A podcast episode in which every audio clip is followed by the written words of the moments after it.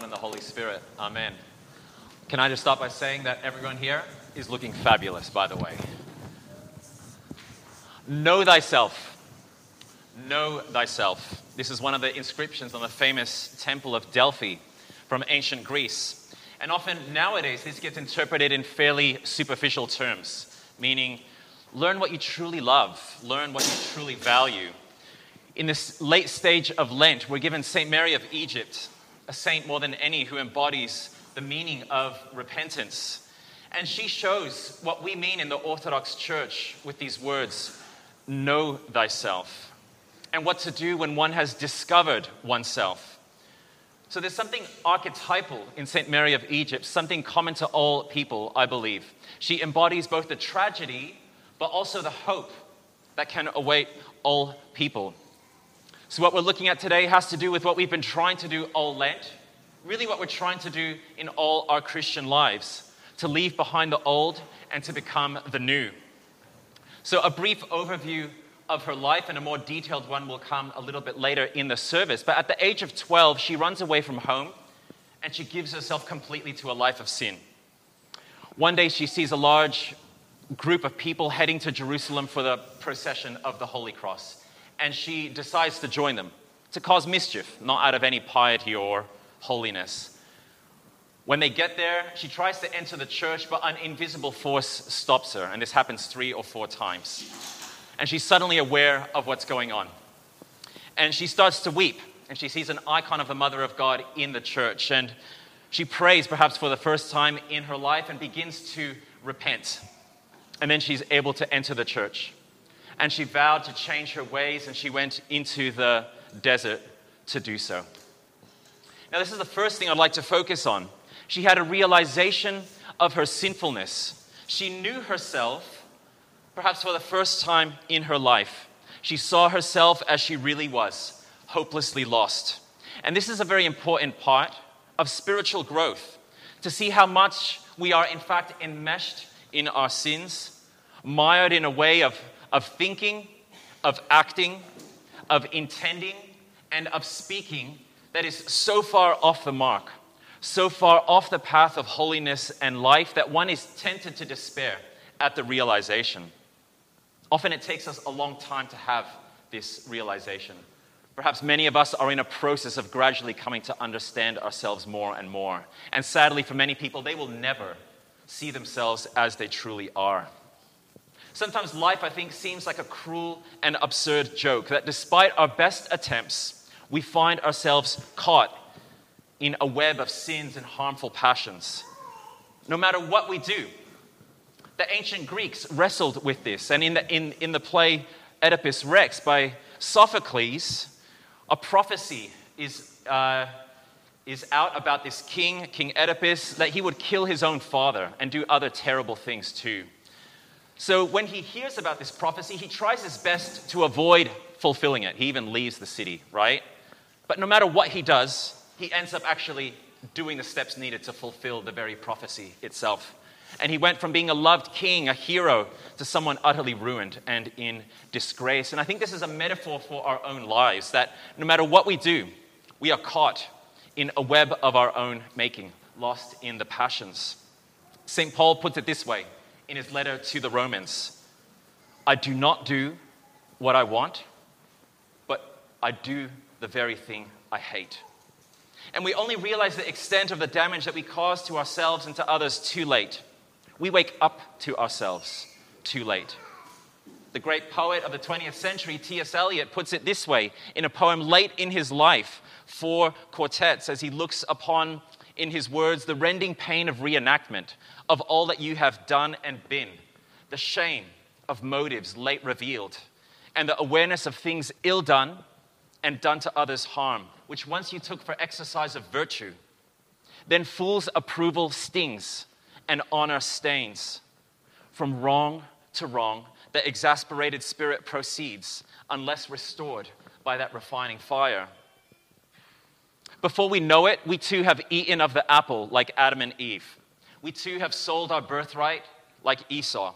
We too have wandered in the desert and have been taken off into exile like the children of Israel. And like St. Mary, we have forgotten our true selves. The question is will we find ourselves? And when we do, what will we do with that knowledge? Because it is a great gift to have this awareness. St. Isaac the Syrian says that the person who is conscious of his sins is greater than he who profits the whole world by the sight of his countenance. The person who sighs over his soul for but one hour is greater than he who raises the dead by his prayer. The person who is deemed worthy to see himself is greater than he who is deemed worthy to see the angels. And this is because if we know the truth of what is happening, then we can do something about it. It's only when we acknowledge that we lack something that we are open in humility to receive help and acknowledge that we need to change and let the grace of the Holy Spirit act in our lives. And we can be sure that if we think we're not that bad, we have not yet had our true selves revealed to us.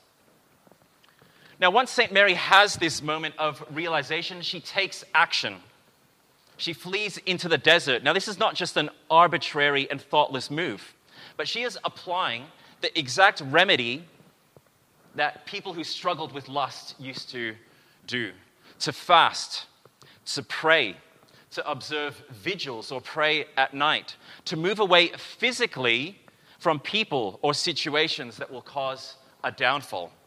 In her actions, we see wholeheartedness and single mindedness And it's got nothing to do with trying to appease God, but about restoring an inner order. And this is what she finds after near 50 years in the desert. She finds order within. She receives the Holy Spirit. She also finds order, and order is restored with other people. When an elder, Zosima, more on him a little bit later, comes and finds her, she blesses him when previously she used people for her pleasures order is restored with, in fact, the all of creation. Rather than defiling the earth by her deeds, we see at the end of her life, a lion comes to help dig her grave. Now, sometimes we think animals in saint stories are just legends. Are they really true? But what we see in the saints is that they've restored the, the, the order that God intended with all creation. So even the animals and wild beasts are at peace with the saints. And she's even able to walk across the water just like Christ did. Inner order is restored. Now, to get to this stage, she had to endure agony and trial, like a crucifixion. And this is where our gospel story comes in today.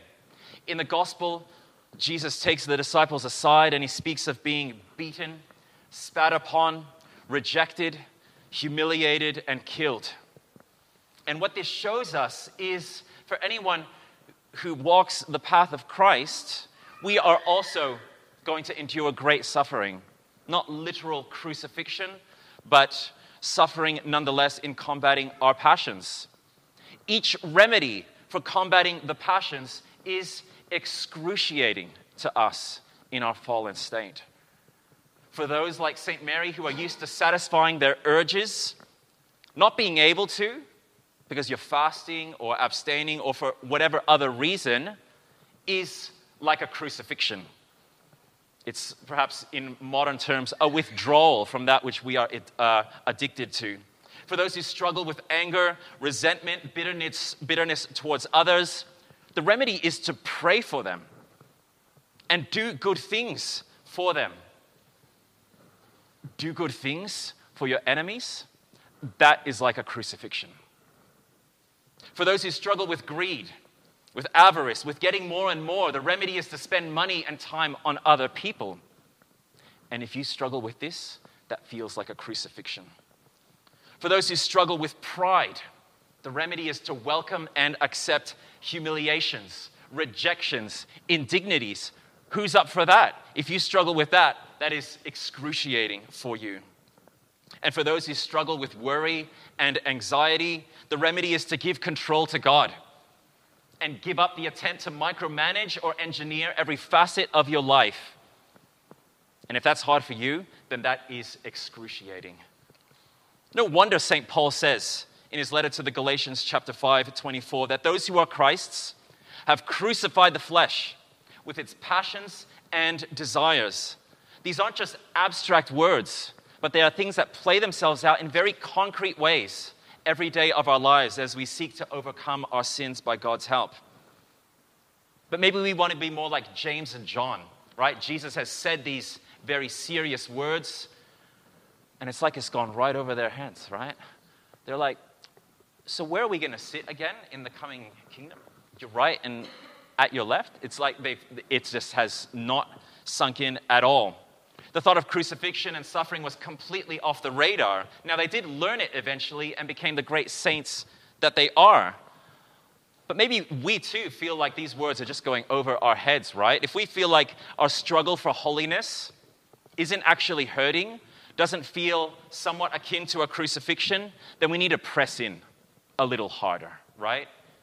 In farming terms, perhaps we're walking with the plow, but the blade hasn't sunk into the earth yet, right? It's pretty easy to walk along with the plow. But as soon as that blade sinks into the earth, then you're really working right? Then you're really putting in effort, and then you can actually hope to grow something. Now, this story is not just about St. Mary, but also interweaved within her story is the story of St. Uh, Zosima, the elder. He's a very holy man. In fact, he's so holy that he's convinced that no one is as holy as he is. And he's really tempted to kind of have this prideful thought. And when he prayed, if he was unsurpassed, an angel told him to go to this monastery at the Jordan River. So he goes and he sees all these monks there preparing for Lent. They're gathering some food and they're going to wander off into the desert to pray for the Lenten fast. He does the same. He wanders for 10 days, and uh, 20 days rather, and he comes across St. Mary. After all these years, her clothes have worn away, her hair is covering her body, and uh, he's afraid because St. Mary calls him by name, and she knows that he's a priest. So he's wondering what this creature could possibly be in, in the middle of the Palestinian desert. And there's this funny moment where they're both asking each other for a blessing, right? She's asking Elder Zosima for a blessing because he's a priest. He realizes she's holy. He's asking her for a blessing. Finally, out of obedience, she relents and she's going to bless him. She starts to pray and she levitates off the ground, right? Now he's really scared. Elder uh, Zosima is. And he suspects her of being perhaps a demon or even a hypocrite, like a heretic, right? And she can read his mind. And she says to beware of the temptations of the devil. And that's when he realizes that he's in the presence of a saint. And he begs for her to tell him her story. And that's how we get the story of St. Mary of Egypt. And he was humbled in her presence. We think we're pretty good until we measure ourselves by the standard of Christ and the saints. Why it's, importantly to continue, uh, why it's important to continually read the scriptures and the lives of the saints. As St. John Climacus says in his ladder, a solitary horse can often imagine itself to be at full gallop. But when it finds itself in a herd, then it finds out how slow it actually is. So, no matter whether we are people who are still discovering ourselves in the process of repenting or seasoned and advanced in the spiritual life, there is an, is an opportunity for humility and growth. Truly knowing ourselves is what we've been praying for all Lent, isn't it? Grant me to see my own faults, we pray every day in the prayer of St. Ephrem. Do we know what we're saying when we pray that? It's like, careful what you wish for, right? Grant me to see my own faults it's going to present us with an enormous challenge. It will either make us recoil in horror because we don't like what is there, right? The ignorance is bliss approach, pretend it's not happening. Or it could lead us to despair at our own condition and the inescapability of our fallen fate, like the ancient Greeks wrestled with. Or, like St. Mary, it will cause us to repent from our hearts, and rather than being paralyzed in despondency, being active in the concrete steps the church gives us to conquer our passions with God's help. This is painful. It's like a crucifixion. But God Himself is with us, and this is the path to life. I was speaking to a parishioner yesterday, and she put this beautifully. She said that God only shows us our sins because of His great love for us. He wants us to be free. And let's not forget, as the book of Hebrews says as well, that in your struggle against sin, you have not yet resisted to the point of shedding your blood. like Christ did.